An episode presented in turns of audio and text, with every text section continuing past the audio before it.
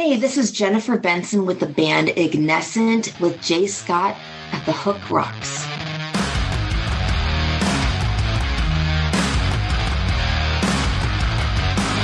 I roll with no concern of which bridge to cross and which bridge will burn.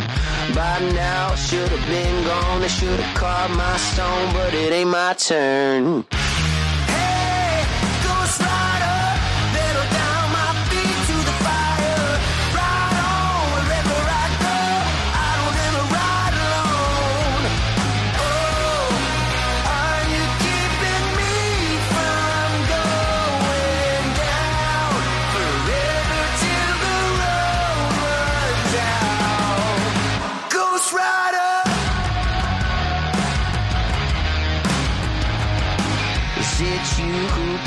Good evening, everyone. Welcome back. It's Jay Scott. It's the Hook Rocks, the ultimate rock community podcast. Hope you're all doing well out there. We are in the last days of summer. Labor Day weekend is here. It's upon us. That's probably when everybody kind of closes out their patios and barbecues and looks forward to the weather getting a little more crisper and a little bit more colder. But hey, man, it's been a great summer. It's been like that first summer in like 2-3 years that we've actually had a summer without a lot of restrictions, if any.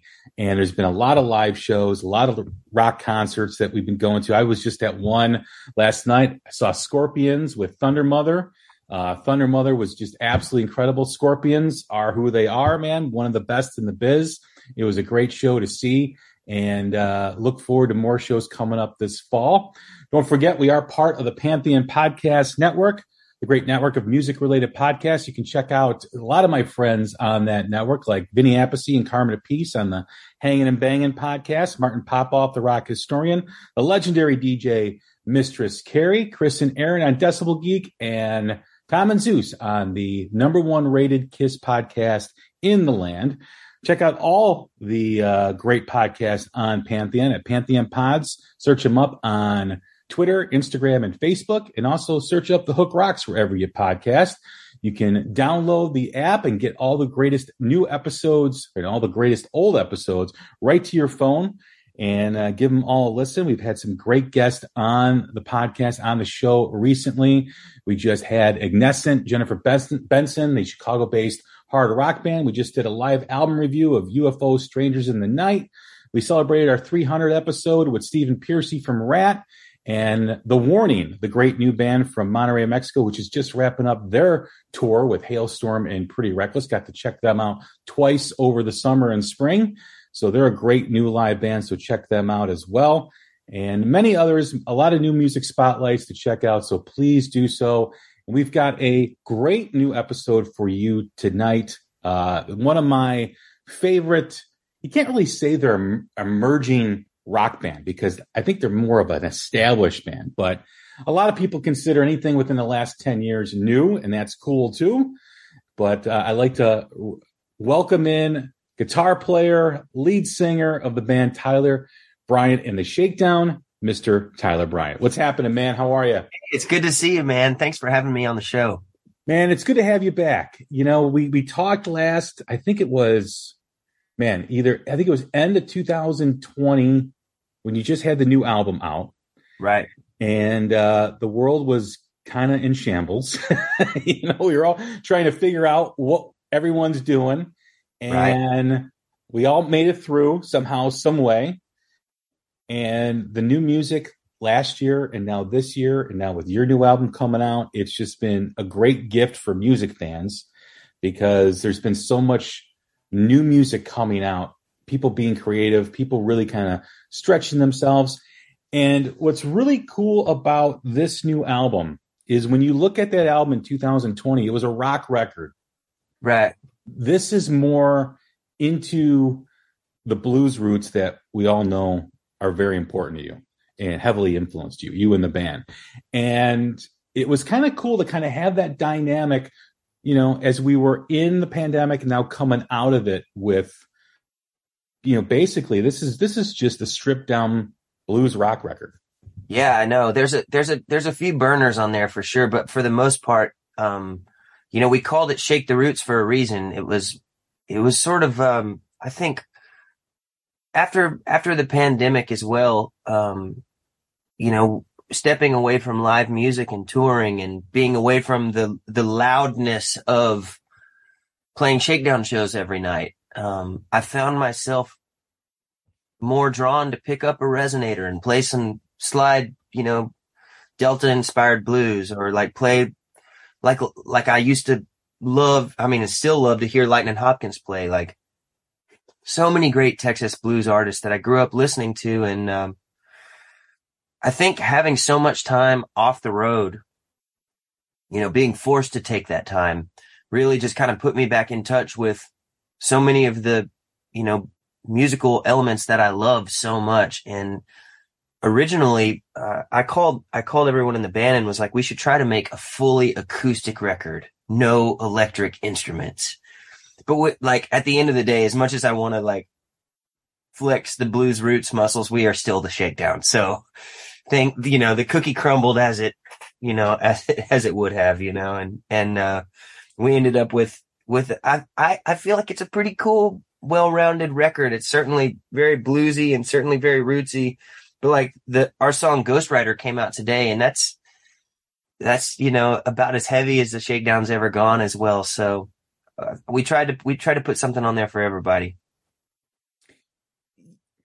Whenever people deal with, you know, tragedy or, you know, an issue like a pandemic, right? Or, you know, you're in your own self, you have, you know, things that you're dealing with. We always do tend to go back to what's comfortable, right? You know, we find peace and comfort. And, you know, whether it's, you know, for a lot of people, you know, reading or exercise, some people, you know, with music, in your case, it's music. And, you know, your first influences are the blues, you know, right. And, you know, that kind of comes back to that. You're sitting around, you're listening, you're going back to your roots, you're finding comfort again with kind of everything that's happening at the world at the time. Do you think that played into it at all? Yeah, certainly. Like it's always great to play things that feel comfortable to you. I think one of the things that has always kind of bummed me out about a lot of modern blues music is that it does feel like it's just sort of trying to do the same thing that's already been done, and there's nothing wrong with that, especially if the thing that's already been done is amazing and incredible and you enjoy playing it again like that. With our past handful of albums, it's always been about making ourselves slightly uncomfortable, you know, and pushing the limits of the songwriting and how are we, and we've always had this element of like, how are we going to pull this off live? And with this record, we kind of took that, we didn't take that completely out of the equation, because we still like to take left turns in our writing and arrangements and stuff. But we did approach this like, cool, if all we had were these instruments and these microphones, what would it sound like? And there are certain songs on the record that they're just literally live performances, and their moments captured. Like there's one song called Tennessee that the song was written and recorded in an hour, and then we were done. You know what I mean? It's not like it's a moment. And I think I enjoyed looking at this record, sort of just like snapshotting musical pictures of moments. Capturing that energy when you're recording a live performance is very ambitious, and you know it can also fall off the track pretty easily, right? You know, I mean, it's a lot different than just recording, you know. But it's also that energy is also created by that danger, right? I mean, that, you know, that ability to kind of have it all collapse if it just doesn't work. That's got to be exciting for an artist like yourself, the band that's always looking for new ways to do things and a new perspective to do things. I think so. I do love having that danger in rock and roll and you know, any sort of like roots music that's got such is meant to have an authentic feel. It's nice to feel like the train could go off the tracks at any point. And, you know, it's so many, like I've been doing a lot of recording and producing, with other artists, and it's interesting how many people will stop if they mess up, you know, and it's like trying to condition yourself to just embrace it and go, I kind of flubbed that note. Oops. And keep going, because really a lot of times the thing that you think is like this catastrophic event is, it might be someone else's favorite moment of the track. You know, and just kind of embracing the fact that you're human and you aren't perfect and you're not Eddie Van Halen, but you're trying and you're having fun. And I think with this record, we really just wanted it to sound like people having fun. And when I listen to it, I have fun. And that's really just what I hope. I hope people turn it on and go, cool, this sounds like a band that I want to go see, you know? And even Eddie Van Halen said once, if you screw up, do it twice. So they think you did it, you meant to do it. Dude, well, Jeff Beck told me that, but he told me to do it 3 times. So he's like, got him one up, you know? Isn't that indicative, though, what you said about people worrying about flubbing a note, indicative of where music is today? We all heard the stories about bands using tracks and all that kind of stuff and not essentially playing live. And it also falls upon the audience's responsibility that they want to hear close to perfection, right? But the foundation of rock is blues, and the elements of mistakes and the elements of imperfections are what make those two genres connected and also great. You know, I mean, you think of guys like Jimmy Page, who, if you hear live bootlegs, you know, with Zeppelin, which I have a lot of, you hear those imperfections, and that's awesome, right? That's great. Yeah, no, I mean, it's awesome to be able to, if I listen to Jimmy Page, I can picture Jimmy Page, you know, and it's sort of, I think we have gotten so used to perfect music, you know, if you turn on the radio, almost every song you hear is going to be auto-tuned, or, you know, the drums will be time aligned to a grid, or like all of this nerdy stuff. But after you hear enough of that, you start to get conditioned to it. And then when you hear if you hear an old Zeppelin record and it's just a couple dudes like swinging for the fence, all of a sudden you go, who are these larger than life characters? And because there is character to the performance and the personality. And I think that's always the, you know, when it comes to making records in this modern age, it's always the temptation to try and fix something. And I think something that, I mean, and it's something that I struggle with. I don't have the answers, or, you know, you might talk to me next year and I'll be like, dude, we made the drums perfect, because music is unpredictable and everyone has their own approach on it. Just the thing that made us feel excited was having these moments that felt kind of dangerous and kind of raw. And I don't know. I just had a really good time doing it. And sometimes the more you dissect stuff, it starts to lose that initial feeling to me. And you end up trying to, me personally, I can't really speak for other artists. I know a lot of times when I try to make something more perfect than it is, I end up, like, if I say there's a guitar solo, for example, and I play the solo and I play it 1 or 2 times, and then by time 60, I'm like, okay, this is it. And then I go back and listen to the first or second one that had all of my energy and intention. Even if the ball didn't go over the fence, it at least went close to the outfield and I'm sprinting around the bases or whatever. Maybe I'm trying to fix something that wasn't really that broken, you know? Based on my own idea of what it should be, rather than just letting it be what it is. I think that's really what distinguishes rock music, especially now, like what you said, because everything's auto-tuned, everything is perfect, everything is, you're conditioned in other genres. And what makes rock so unique now is because it still has what makes it great, you know, is that energy. I mean, there's elements of rock music, let's not kid ourselves, that do fall in line with that auto-tune and tracks live. And it's disappointing when you hear that and see that, but hey, everyone has their reasons. But there's a large contingency of new emerging bands or bands like yourself that have been around for 10 years, like you guys, Blackberry Smoke, Rival Sons, these bands that really do well, that have that element of danger and have that. And when you talk about where music is right now with a new album coming out next week, you always hear the stories of management companies, record labels talking about algorithms, right? The algorithms checked all our boxes and the algorithms did all this. And it's like, algorithms suck. Algorithms are destroying the soul of music and killing the wonder and discovery of music, is because everything, like you said, is becoming conditioned. And then when you hear this album, the way it starts off, and it's very authentic and it's very organic and it's very like, man, it's going for it. You realize why rock music, why blues, all that stuff that goes into it is still the greatest form of music out there.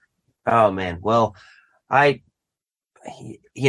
certainly, I love rock and roll and I love blues. And, I don't want it to sound like a curmudgeon here, because I do love a lot of modern music. And I think that there's, still, even there are certain bands that are, auto-tuning their music and making, and it's not detracting from their art.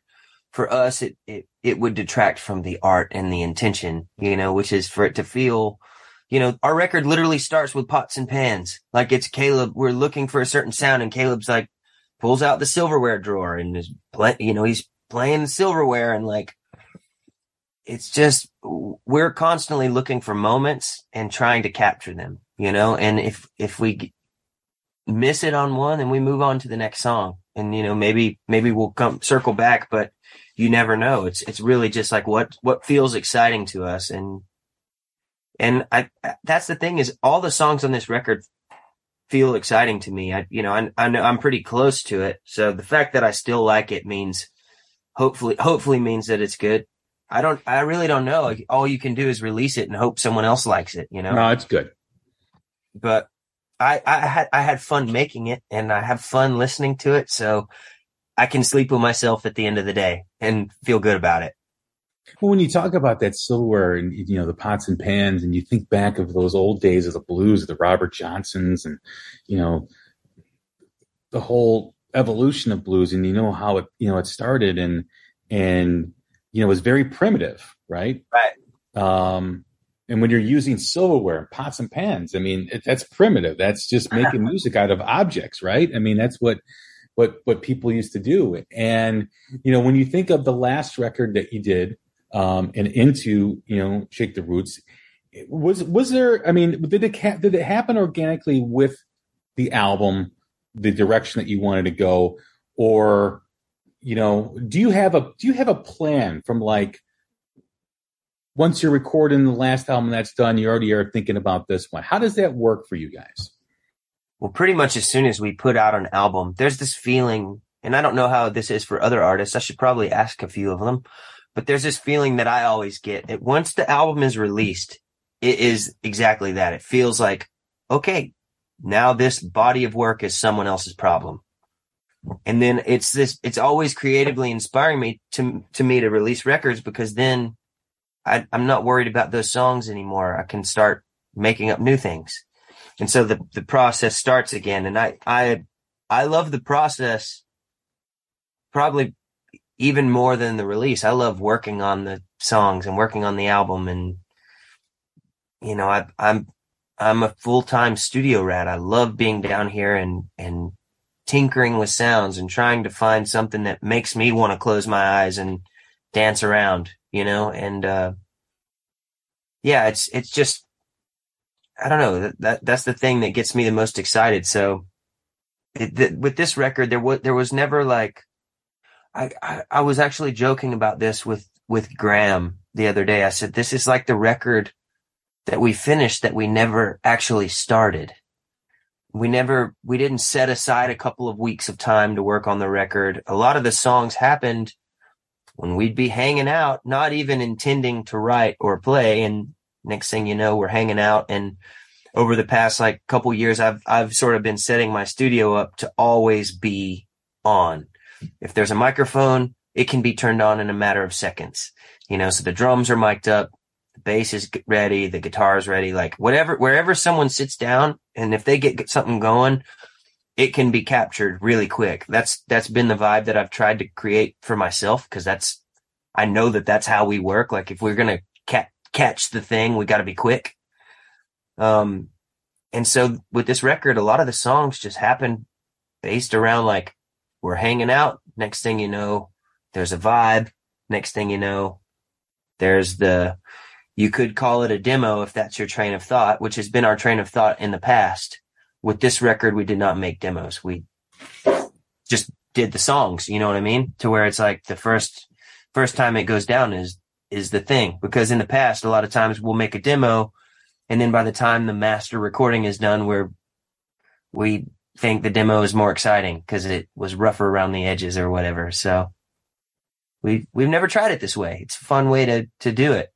But we set out to make a fully acoustic record, like I said earlier, and we actually did. We made that whole record. We have, 10 or 12 other songs that are finished, mixed, and mastered that were for, that thing. But there were a couple of standouts like Bare Bones and Tennessee that inspired me to keep writing, and Graham and Caleb to keep writing. And before you know, we had all these other songs, and we decided to start our own record label, and Shake the Roots was born. When you write that initial first song, or the elements of the album begin, do all the songs more or less kind of go along with that sound, or that, that creative process? Or is each song really its own? I mean, there could have been albums that are different. Some albums may just fit, and then some albums where each song takes on its own life. What was this one like, and how was it normally for you guys? It's normally the song. It's normally all about the song. Like if the song calls for salt, then the song gets salt, And I think that this record, just based on the headspace we were in, to me, it sounds pretty cohesive aside from a couple other songs. But for example, even one of the songs that we made a single, Ghost Rider, we could have very easily not put that song on the record, but we also were thinking about our live show in mind, going, man, all these people who love like heavy rock and shakedown, we got to give them something. We can't just be like, now here's all that rootsy blues we love, and don't get me wrong, we love doing that kind of stuff. And I think we excel at it. We are good at playing like heavy hitting rock music.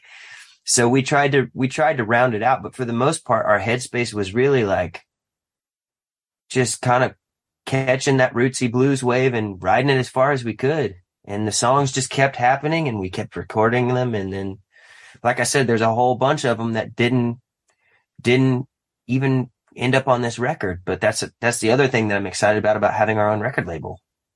Because the amount of sort of waste that you end up with as a writer and as an artist is pretty astronomical in this industry. And that's always bummed me out, especially when like my favorite artists, if you look at how many records Elvis put out, or like even like a guy like Ben Harper, or, there's so many artists that are constantly putting out music, and I've always aspired to be an artist like that, and we've always made the art, but we've never had the infrastructure to support that. I remember when we were talking on the last record, you guys recorded it basically in your studio in your house, and you did mention that you had enough for another album because you guys recorded so much, and now you mentioned the same thing, you've got other songs. I wanted to dive into that, about going independent, going with your own record label, because, that's a big step for a band who's kind of coming out of a label, who's kind of used to that type of mentality and used to kind of that commitment.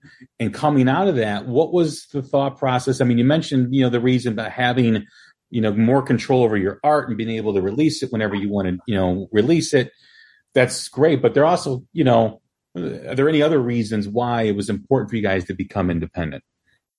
Well, my wife is in a band called Larkin Poe, and I've been just sort of like a sideline spectator of watching her and her sister own their own record label. And I've just desperately longed to be like empowered by my own creations in that way and have more ownership over the music. You know, it's like, we've had great experiences with record labels in the past. You know, we've had people who would bend over backwards, and I could probably still call a lot of them today, and they would be like, what can we do to help the Shakedown? Because they know, they believe in our drive and our work ethic, and we've had great relationships. You know, I'm really grateful for every record label that we've worked with.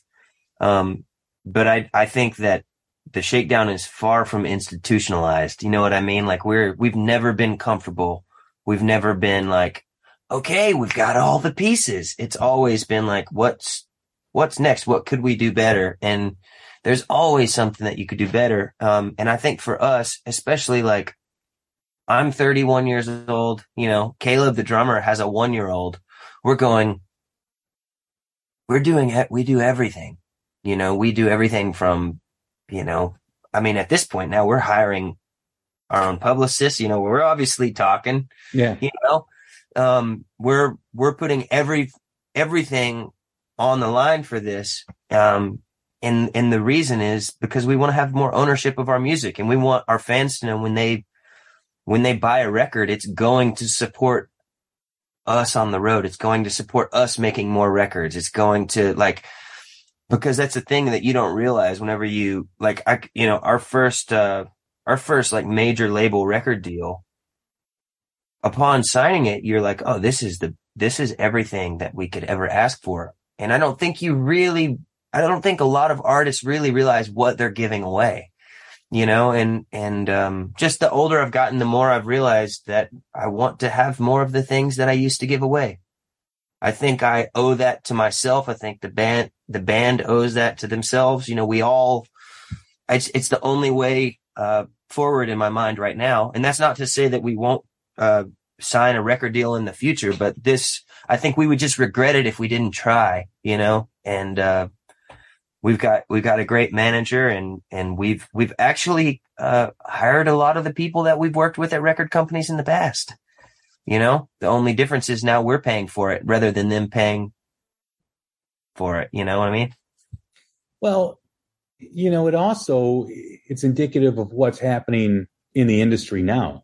You don't need, or I shouldn't say you don't need, the record contract or the record deal that was 20, 30 years ago no longer exists, right? It just the way the music industry is now, the tour supports the album supports the tour, where it was vice versa, you know, years ago. And if you have more control over your stuff, and you have a team that believes in you and a cause, rather than a record label worried about an algorithm, worried about, you know, this, you know, a single, not hearing a single on the album, it really kind of, you know, restricts you as the artist at what you can do. You mentioned, like, when you sign that deal, it's like, man, this is everything that you hoped it would be. And then reality sets in. And then all of a sudden that tone coming from the other side, not in all cases, maybe not in yours, but for a lot of artists, it's all of a sudden, it's no longer that feel good stuff that was before the signing. Now it's like, you know, I talked to Tuck Smith a few weeks ago. We had his record shelved that he spent, you know, a year and a half working at. I mean, that's... Yeah, dude, been there. It's a horrible feeling for an artist to experience. And it's, you know, I don't know why in the day and age where the artists have more power than they've ever had, you know, if I have a direct relationship with Shakedown fans, you know, like we did a YouTube premiere this morning, and you're able to, like, actually say hello to people. And I go, oh, that's, you know, so-and-so from France. And, oh, this is Cynthia from Brazil. And, like, you these, you know, it's all, you can't keep up with everybody, but I think that fans and artists have a direct line with social media. And I mean, it's just, it's why would you risk having someone else literally squash out your dream? You know, I just don't know why. And I know, and I say that, I mean, I probably would listen to myself talking and be like, because, and this is what, this is the constant, like, internal dialogue, because every record deal we had was a valuable stepping stone. You know what I mean? It's, I don't regret any of them. It was we made great relationships. We learned something, even through the negative aspects. We learned something, you know, and we met a lot of great people that now I would consider huge assets for us moving forward. So yeah, it's just that, you know, there's no right or wrong way. It's just that there's a lot of ways to kind of skin that cat. Well, it's got to be exciting on two fronts. You have this album. This is your first, you know, first independent on your own record label. And then the record label itself has to be exciting, right? It's like two different things that are going on at once that, you know, you've experienced obviously putting out a new album before. So there's always that excitement with that. But now this probably feels a little different, because now it's like, you know, it's all Tyler Bryant and the Shakedown. And you guys are determining a lot more of your next steps than probably more so than ever before, which is also exciting. So, you know, with this album, and you look back at the albums that you've done, you've gotten to this point because of what you've done previously, and you have the ability to do that stuff. So to have this control now, with the new album, I mean, it's gotta be exciting for you. Yeah, it's certainly exciting, you know, and you know, at the moment, we don't have plans of bringing other artists onto the label, but I don't think that's something that I think that door will open at some point. You know, I've been doing a ton of producing and engineering with other artists. You know, I just co-produced the new Larkin Poe record, which I'm thrilled about, and we recorded that, you know, here at my home studio, just the same way we did the Shakedown record. I just worked with this artist. I produced a song for this artist, Zach Person, out of Texas. That's amazing. And he just put that out. And then I've been finishing up this gospel, like low down, dirty gospel record with this artist named Frankie Ballard. And I've found that through producing and engineering and working with these other artists, it's made me more excited about doing my own music.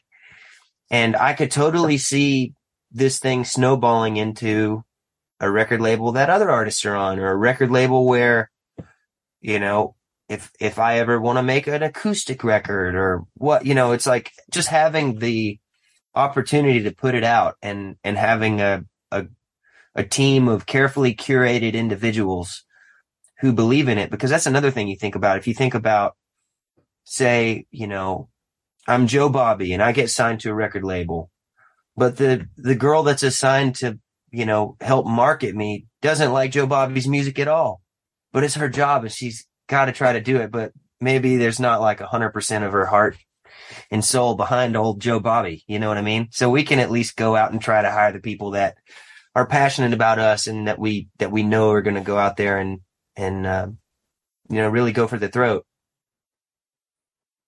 When you think about writing, collaborating with others, producing, how does that help you evolve as an artist? Well, I mean, it's exciting for me to experience other artists' creative, just like sort of their habits and their ways of getting from A to B. Like my wife will approach recording a song differently than I will, you know? And so getting to get in there and go, how can I assist? How can I be of service here to this song getting across the finish line?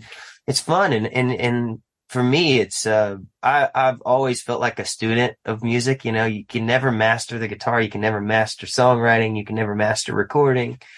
You know, it's, I just love learning and getting to work with new people. Like this artist, Frankie Ballard, I'm working with. I mean, the dude's like, he's incredibly talented and he's a total nutcase. Like I love it. I'm so inspired being around him because he's super off the wall and like he can hardly do a vocal without clapping and doing this thing. So it's like, how do I record this vocal to where I can keep some of his personality and nonsense in there? It's because it's great. And it's what excites me about him, because you can hear his personality and just, I don't know. It's been fun for me to learn to pay attention to some of these things that seem like kind of silly and to go, well, that's the thing that excites me about him. So I should pay attention to that. And it's just, it helped me to start analyzing what I'm moved by. And I can start doing that in myself as well. And also, this is another thing, especially working with my wife, you know, she'll sing something and it'll be the most like brilliant vocal I've ever heard. And she'll be like, let me do it again. And I'll almost feel insulted sometimes. I'll go, why would you do that again? Don't do it. Don't do it. And, I think about all the producers that have ever, you know, just wanted to kill me when I'm like, give me another pass. Cause it's so easy to get zoomed in when you're the artist and it's your thing and you're close to it. And there's nothing wrong with that, but I don't know. It's just, I'm so fascinated by it. And at this point in my life, just completely excited by it. As far as the band goes, you know, kind of same question, but with the band, you know, when you think back of the music, especially with this album now, where has the band evolved the most? That's a good question. I mean, I would like to think that the songwriting is always evolving. You know, I mean, we've, you know, Graham and I are both guitar players, but we try to pick and choose our moments and, you know, being a huge fan of Tom Petty and the Heartbreakers, one of my favorite things about Mike Campbell is how the guitar is, it's always serving the song. So with this record, we did try to serve the song, you know. I mean, Caleb played some of the coolest drum stuff I've ever heard him play on this album. And I think that, especially on some of the rootsier stuff, it took a lot of restraint because, like, just because you have a bag of tricks doesn't mean you need to dump the bag on the table. And on a song like Tennessee, where it's a live vocal and a live guitar, and I'm sitting merely feet away from the drums, everyone's kind of got to mix themselves to a certain extent. So that was exciting, but also just not having a like a producer steering the ship. We all kind of had to step up and fight to make the songs the best that they could be. As far as that writing goes and as far as that evolution goes, you know, I always think it's important for an artist to keep evolving because we keep evolving as people, right? So you're going to naturally evolve if you're a musician or an artist. Your art's going to evolve as you evolve as people. And, you know, with different perspectives and different ways of doing things, you mentioned your collaborations and how you see other artists work, you know. Is it for you guys? Obviously, you want to stay within the Tyler Bryant and the Shakedown realm. You know, the you know, I don't want to use the word boundaries because it shouldn't have any boundaries, but there is a sound, right? How do you maintain coming from the rock record pressure into this, which is more of a roots record, still maintaining the Tyler Bryant and the Shakedown sound? Well, I think a lot of that just kind of happens naturally because it's us, you know, it's my voice and my guitar playing and it's Caleb's drumming and Graham's playing and our ideas, you know. Once you kind of mix all that up together, it just kind of sounds like us. Like a lot of these songs, once I started writing them, like the song Roots, for example, when I started writing that song, it didn't sound quite like it does on the record. Like it didn't have any edge to it. It just, I liked the lyrics and I liked the way the lyrics made me feel. And so I'm strumming it on an acoustic guitar and Caleb's going, doesn't sound like us, man. Doesn't sound like us. And I was like, well, it's not us. It's me on an acoustic guitar. It's not us yet. How do we make it us? And kind of having that. And so then I'm like a little pissed off that he's saying, doesn't sound like us, man. So I set an amp down next to his drum kit and play it with me. And then next thing you know, there's the old Shakedown, you know, and it just falls into place so naturally. And I mean, there were countless songs on the Pressure record like that too, where, you know, on that record, those songs were all kind of demoed out pretty extensively. And you end up with these demos and you can get really confused by that when you're like, it doesn't sound like something the band would do because it's not the band. It's like me kind of with like some program drums or something that I made in a hotel room somewhere, and then an idea, and then the band takes it and it comes to life. But it's easy to get discouraged whenever you're just, it's sometimes it's hard for, even for me, to hear through an idea, and just you gotta do it. With the Pressure record, there was so much jamming, you know, where if something wasn't working, we would just jam until it kind of found its groove. And this whole record was just about finding the groove and following it.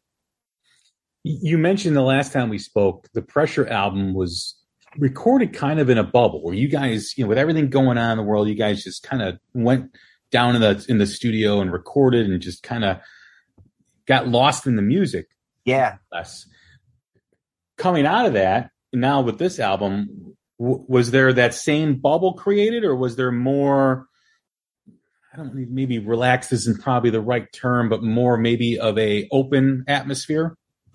It was certainly open to kind of whoever would come and hang out. I feel like after the Pressure record, I don't know if I ever left the bubble.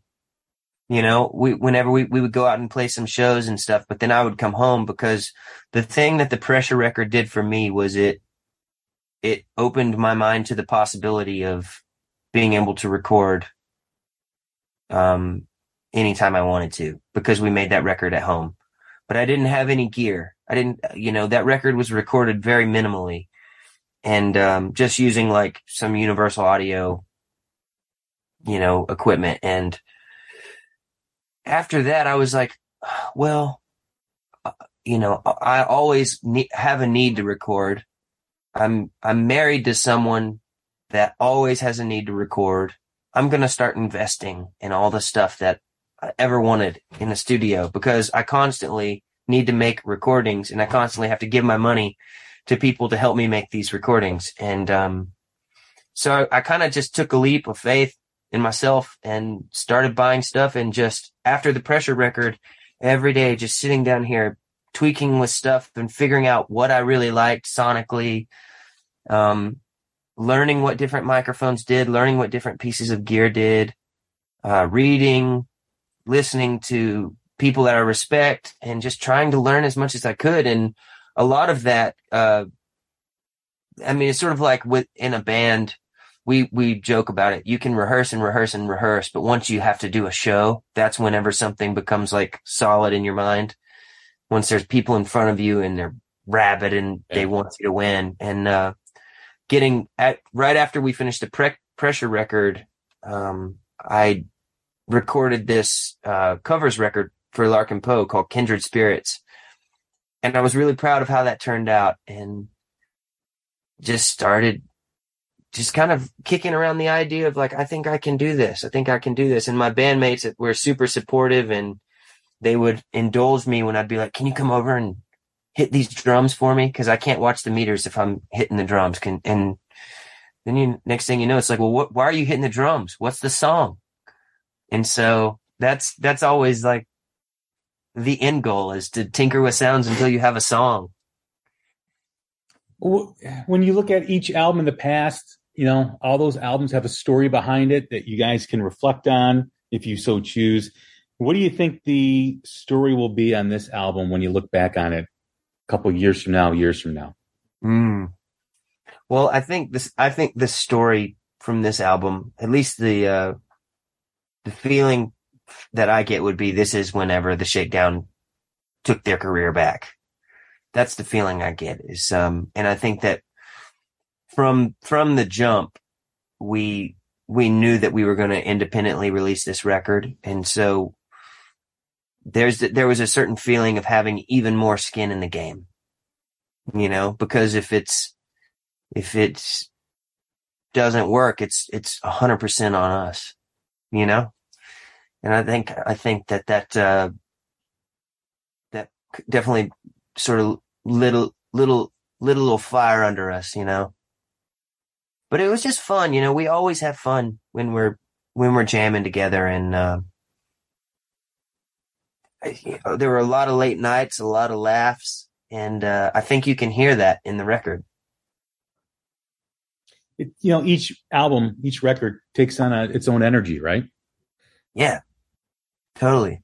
you know, and it's kind of exciting. And even as a fan listening to your music or other artists' music, I mean, you can kind of feel a different energy from album to album, which is kind of it's its own unique journey in a way. Yeah, absolutely. It's one of the things I love about it though. It's like you can hear, you know, I think about Tom Petty and you can hear where he was at in all of those albums. And this is just a snapshot of where the Shakedown is right now. Tyler, it's been a blast chatting with you, man. Always a blast chatting with you, dude. Everyone, that's Tyler Bryant of Tyler Bryant and the Shakedown. Get their new album, Shake the Roots, out September 9th. Can't wait for you all to hear it. It's a great album, great return to roots, hence the name of the album. There's some rockers on there, too, so you will not... if you're looking for that, you will find it. So be excited about that. I'm Jay Scott. This is The Hook Rocks. Take care of each other. We'll talk soon. Thanks.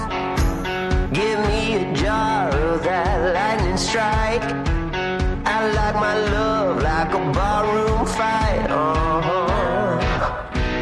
Ain't none watered down. Got the tail of a tiger. You can't change the stripes, double the trouble at just half the price. Oh, ain't none watered down. 100 proof, baby, gonna warm my bones. She's sweet but Lord, she's bitter, ice cold, but she goes down hot. Hellbound and she's taking me with her. Ain't none watered down. Not one drop. A spirit river, wash me away. Shake and shiver when I hear your name. Oh, ain't none watered down.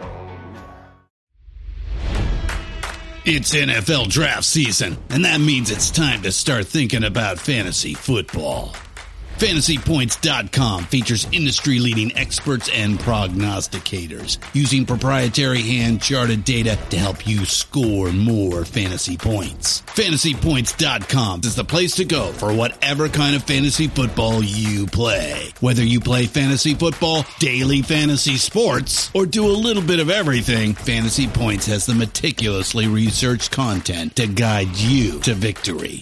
And why wait for the fall? Fantasy Points also covers the new spring football league, the UFL. Join the guru, John Hansen, Scott Barrett, Joe Dolan, and other massive names in the fantasy football universe with an exclusive offer.